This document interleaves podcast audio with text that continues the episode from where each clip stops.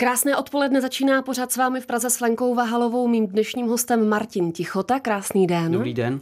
A naše téma virtuální realita a taky hry Golem a Arachnoid, kam můžou naši posluchači vyrazit. Ale než se pustíme do Golema a Arachnoida, tak úplně jednoduše, kdo je Martin Tichota, jak jste se dostal do virtuální reality? Aktuálně moje pozice je tedy technický ředitel ve firmě Diver Labs, to je firma, která stojí za těmi eh, experiences, které jste zmínila. Eh, dostal jsem se k tomu oklikou, já jsem s virtuální realitou začínal vlastně už při škole, kde moje eh, bakalářská i eh, magisterská práce s tím souvisela. Jsem vyvíjel prostě taký systém virtuální reality, v podstatě něco, co, čemu se dnes říká inside out tracking, v té době to ještě tak rozšířené nebylo. Po škole jsem si odskočil do různých softwarových firm, chvíli jsem pracoval ve firmě, která se zabývala simulacemi pro, pro armádu. I v zahraničí nebo v Česku? Všechno to bylo v Česku, i když uh-huh. klienty jsme měli v zahraničí. Pak jsem narazil na Ondru Bacha, vlastně zakladatele Diver Labs. Mně už se v tom simulačním biznesu nelíbilo, takže mi přetáhl sem a postupně tam jsem začínal jako by šéf programátor a během dvou let jsem se dostal na tu pozici technického ředitele a tam jsem tady naplno se začal věnovat VR. A to byl nějaký váš sen? VR přímo ne, když jsem byl malý kluk, tak VR v podstatě neexistovalo, nicméně vždycky mě strašně lákaly počítačové hry. E, I při studiu vlastně já jsem studoval počítačovou grafiku, tedy rendering a, a podobné věci a vždycky jsem byl vášnivý hráč počítačových her. Tomu, čemu jsem se věnoval při studiu, tak nebylo úplně lehké proniknout přímo vlastně e, do počítačových her, takže jsem to bral přes, ten, přes ty simulace a, a to VR byl taký perfektní crossover těch mých zkušeností mm-hmm. a, to, a toho herního biznesu vlastně. A byl jste ten kluk, co sedí ty hodiny u počítače? Víte co? Co se tehdy pařilo vlastně? Jako malý jsem byl rozhodně dost. Máma mě musela neustále vyhazovat od počítače, ať si jdu hrát ven. Těch her to byly prehistorik, mm-hmm. Prince, jak jste zmínila, bylo toho jakoby spoustu. Mě to pak paradoxně v pubertě začalo trošku pouštět, začal mm-hmm. jsem se věnovat jiným věcem, hlavně kapele, tomu se teda věnuji doteď a vlastně teď už zdaleka nehraju tolik, ale stále z toho těžím a pořád jsem nadšený, když, když si něco hezkého zahraju. A je pro vás vaše práce zábava? Je to hra? Doufal jsem, že, že něco takového najdu, ale obrovsky mě to naplňuje a vlastně do práce se těším každý den.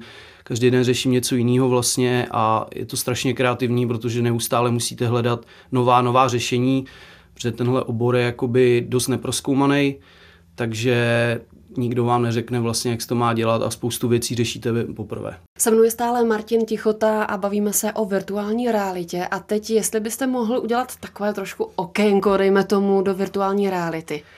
Jasně. Tak eh, taková jakoby definice zastřešující pod pojmem virtuální realita eh, se myslí počítačem zobrazované prostředí, to je důležité, že to je kompletně zobrazované počítačem, eh, v kterém simulujeme přítomnost toho uživatele. To znamená, vypadá to tak, že ten uživatel si dá na hlavu něco, čemu se říká headset, to jsou tedy ty brýle pro virtuální realitu a nějakým způsobem jednak se teda dívá na ten svět, většinou je tam i nějaký audio výstup a s tím světem nějakým způsobem interaguje. Ta virtuální realita vznikla, nebo poprvé se o ní začalo mluvit v 70. letech minulého století, kdy vzniknul tedy po taký neumělý celkem headset. V 90. letech byl poprvé takový ten boom toho, že OK, virtuální realita je ta nová věc, která tady bude už na pořád. Neuspělo to komerčně vlastně, ta technologie v té době nebyla na té úrovni, aby si to lidé začali masově mm-hmm. kupovat. Potom vlastně v roce 2010 přišel člověk, který se jmenuje Palmer Lucky, který eh, vlastně se strojil prototyp Oculus Rift, což je, což je v podstatě nejrozšířenější headset dneska. A ten si myslím odstartoval tu, tu skutečnou revoluci a od roku 2010 už to vlastně nabírá trakci a, a ta virtuální realita se stává už součástí běžné zábavy a života. A ta virtuální realita byla vždycky, nebo vznikla proto, že to měla být zábava, anebo třeba vznikla pro nějaké armádní účely? Já myslím, že to vzniklo úplně poprvé jako většina věcí, protože to byla zajímavá technologická challenge, ale, ale rozhodně od počátku to ne, nebylo určené čistě jenom pro zábavu, ale jak jste zmiňovala pro, pro simulace, trénink, obecně jakoby vzdělávání. Ať už teda v armádě mm-hmm. nebo medicínském sektoru, nebo i případně ve školách a, a to vidíme i teď. Nejvíce se mluví, nejvíce je to vidět virtuální realita v souvislosti se zábavou, ale obrovský segment trhu je právě i na, na tom Sirius jakoby poli to vážné využití. Proč se někomu dělá špatně ve virtuální realitě? Hm. To má na svědomí něco, čemu se říká motion sickness, mm-hmm. z velké části tedy. To znamená, že to, co vy vidíte, neodpovídá tomu, co vnímají vaše ostatní receptory, typicky vaše střední ucho, rovnovážné centrum. Nejklasičtější příklad je, že vy se v té virtuální realitě pohybujete, ale ve skutečnosti sedíte na židli, takže váš mozek je z toho zmatený, protože oči mu říkají, OK, já se hejbu, střední ucho říká, že, že ne a tenhle konflikt vlastně pak způsobuje to, že lidem je špatně. To je taky ten nejběžnější případ. A na to se vlastně nabalují další věci, typicky když je, když je třeba špatný frame rate nebo snímková frekvence, mm-hmm. tedy když ta hra naběží dostatečně rychle, tak ten obraz se trhá, zase má to jakoby podobný efekt, ten mozek je zmatený a dělá se vám z toho špatně. Další věc je to, že ty headsety stále nejsou třeba úplně pohodlné, takže z toho bolí hlava, mm-hmm. bolí vás oči z toho, že se dlouho díváte vlastně do, do obrazovek a tak. Ale ten, ten základní problém je v tom, co jsem popsal. Se mnou je stále Martin Tichota a já třeba za sebe bych ještě virtuální realitu rozdělila na takové základní dva modely, kdy se hýbu v rámci té virtuální reality, kdy je tam nějaký prostor, anebo kdy sedím. Mm-hmm. Co se týká Golema a Arachnoida, tak tam už je to nějaký prostor, který jste vytvořili, v rámci kterého se pohybuju. Dá se třeba říct, že v tomhle prostoru, kdy se ten člověk hýbe, mu nemusí být špatně, oproti tomu, když sedí? Určitě, já si dovolím to rozdělení ještě rozšířit Určitě. trošku. Ono se to dělí na takzvanou seated, to, to znamená, když sedíte nebo, nebo stojíte, zkrátka se nehýbete, stojíte na místě. Pak je room scale, kdy tu virtuální realitu konzumujete v nějaké místnosti nebo se můžete mm-hmm. pohybovat v takovém prostoru. A pak je něco, čemu se říká arena scale. To je v podstatě golem a to už jsou větší prostory, desítky čtverečních metrů. Pak je teda ještě takzvaná world scale, kdy teoreticky máte neomezen ten pohyb, ale tam jsou ty aplikace zatím na teoretické úrovni. S tím úzce souvisí něco, čemu se říká tracking, tedy sledování pohybu toho uživatele u těch seated experiences, což je zřejmě to, s čím se diváci nejčastěji setkají, tak eh, se ten pohyb sleduje se třemi stupni volnosti, znamená, že typicky se sleduje jenom natočení hlavy. To jsou takové ty headsety, kdy máte mobilní telefon, mm-hmm nějakém takovém uh, jakoby jednoduchém headsetu a, a jenom se rozlížíte kolem sebe. U těch dražších to potom se 6 stupní volnosti sleduje, to znamená, že i vlastně translační pohyb a vy díky tomu už můžete chodit po místnosti a hýbat se. U toho golema jsme to posunuli ještě trošku dál, kde se pohybujete vlastně na 250 m čtverečních a tím, že máte i batoh na zádech, tak eh, můžete chodit úplně volně, nejste tady s ničím spojená a to vnímání toho prostoru je tam pak úplně někde jinde a výrazně to eliminuje i to, o čem jsme mluvili předtím, to znamená tu motion sickness mm-hmm. a to, že, že se z toho lidem dělá mnohem méně špatně, protože ten pohyb je opravdu přirozený a ten mozek prostě zmatený není, protože to...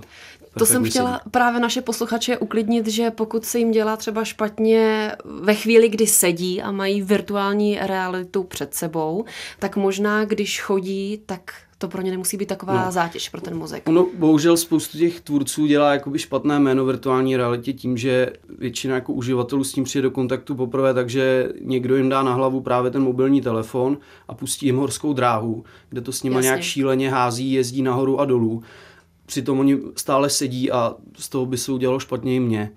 Ale my k tomu samozřejmě přistupujeme trošku citlivěji a ten zážitek je pak i mnohem větší, když sám jednak nedělá špatně, ale jednak to vlastně pak odpovídá eh, reálnému světu. Teď konečně taky Golem a Arachnoid, to jsou dvě hry, vlastně i interaktivní virtuální hry, které jsem si měla možnost vyzkoušet a doporučuji.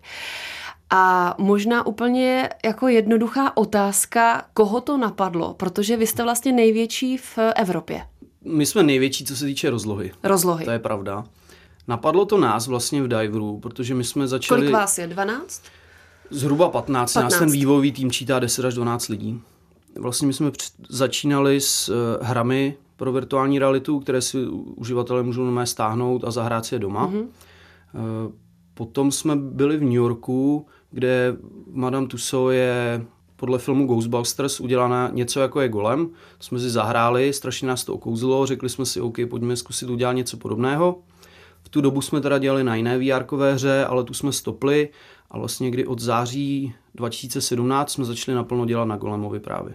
My jsme se inspirovali nejdřív těmi Ghostbusters, Golem měl být uh, ale čistě jenom o průchodu Prahou, mm-hmm. bez jakýchkoliv interakcí. V průběhu vývoje jsme se zajeli podívat do Švýcarska, uh, kde to v podstatě byl úplně jiný koncept, kde jste chodila a naopak jste jenom řešila prostě logické úkoly, snažila se dostat dál v takovém chrámu v džungli a, a hrál se to s partou přátel, takže ve čtyřech jsme to hráli, to nás naprosto uchvátilo, řekli jsme si, že tam tyhle prvky musíme dostat a to byla vlastně veškerá inspirace, na zbytek jsme si museli přijít sami. No a teď jste si sedli někam, no. jako jak si to můžu představit, jak jste postupovali nebo jak jste vytvářeli ten, tu hru? Ten proces je jako hodně zajímavý a to na tom vlastně to nejvíc exciting a nejvíc zábavné.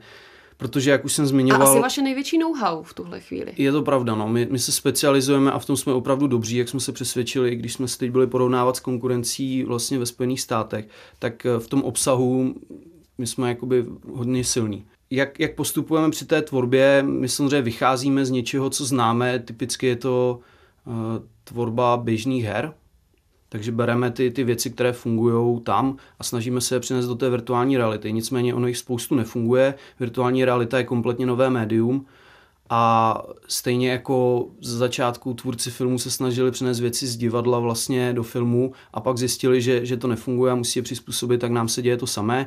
Takže často podle naší intuice, ale potom zjistíme, když to ty uživatelé hrajou, že to vlastně musíme kompletně překopat a, a buď to, to nefunguje, není to zábavné, nebo oni to nechápou, anebo naopak se nám podařilo vytvořit věci v podstatě náhodou, kdy jsme ani jako nečekali, že to bude mít taký úspěch a, a jsou z toho jako nadšený pak lidi.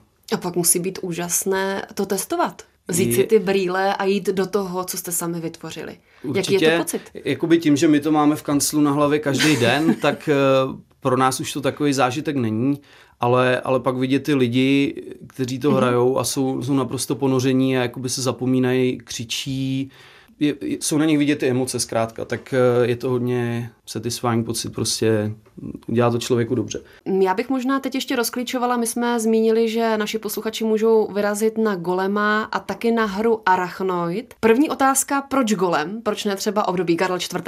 nebo Husité a tak dále? Proč zrovna Golem? A druhá otázka, co je Arachnoid?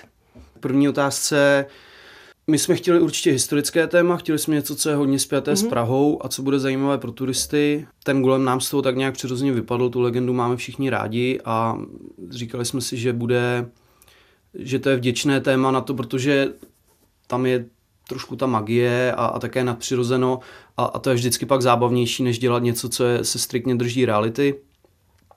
Takže, takže jsme zvolili Golema. Ale zároveň jste museli vytvořit Prahu. Mm-hmm v tom 16. století, což ano. asi taky nebylo jednoduché. Sehnat si dostatek literatury a podkladů, aby to bylo, aby to odpovídalo. Je, je to pravda, my naštěstí máme v týmu lidi, kteří dost slupí na historii, mm-hmm.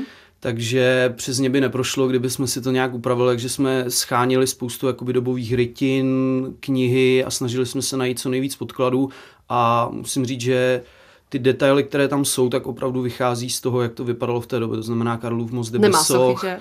Uh, jsou tam jakoby další synagoga, je tam to stará židovská, tyhle věci. Uh, Pražský hrad ještě není kompletní. Tak, přesně tak. Takže na tom jsme si dali poměrně záležet a spoustu lidí to jakoby oceňuje potom. A Arachnoid? My jsme si chtěli zkusit něco jiného než Golemovi, který je spíš rodině zaměřený a, a je to o tom se dívat a zažívat tu starou Prahu. Eh, v tom Arachnoidovi je to mnohem víc o, o úkolech, je to takový jakoby survival, prostě kde musíte přežít, proskoumávat hodně své, své prostředí. Je to mnohem víc interaktivní a na toho hráče jsou tam jakoby větší nároky. Zároveň ty emoce jsou silnější než Golemovi.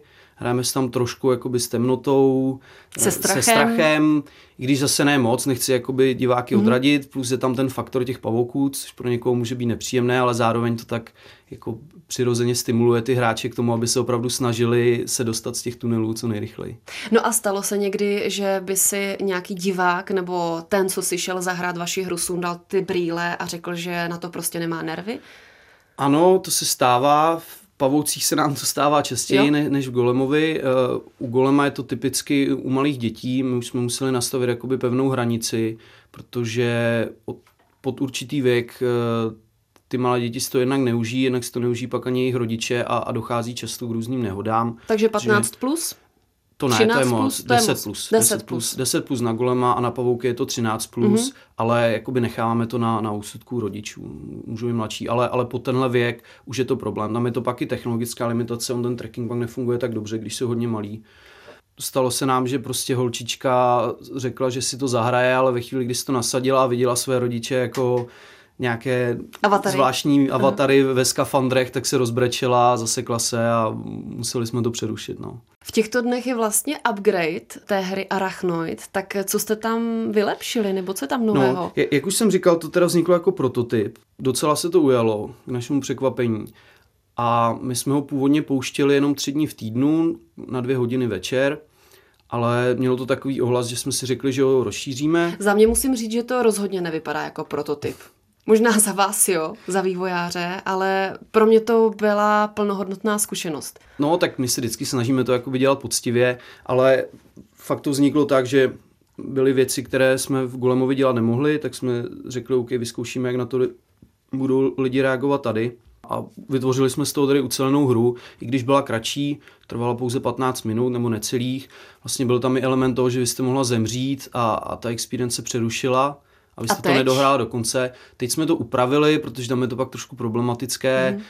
Nechceme zase ty lidi okrádat, když si zaplatí ten vstup, hmm. aby jako viděli půlku hry. Hmm. Takže teď budete penalizováni, budete mít nízké skóre, ale jakoby umřít nemůžete. Maximálně neuvidíte, tam jsou alternativní konce a při nejhorším se vám může stát, že ty alternativní konce neuvidíte. Teď jednoduchá otázka na budoucnost. Co dál, kam se chcete posunout a je v plánu nějaká další hra? Třetí?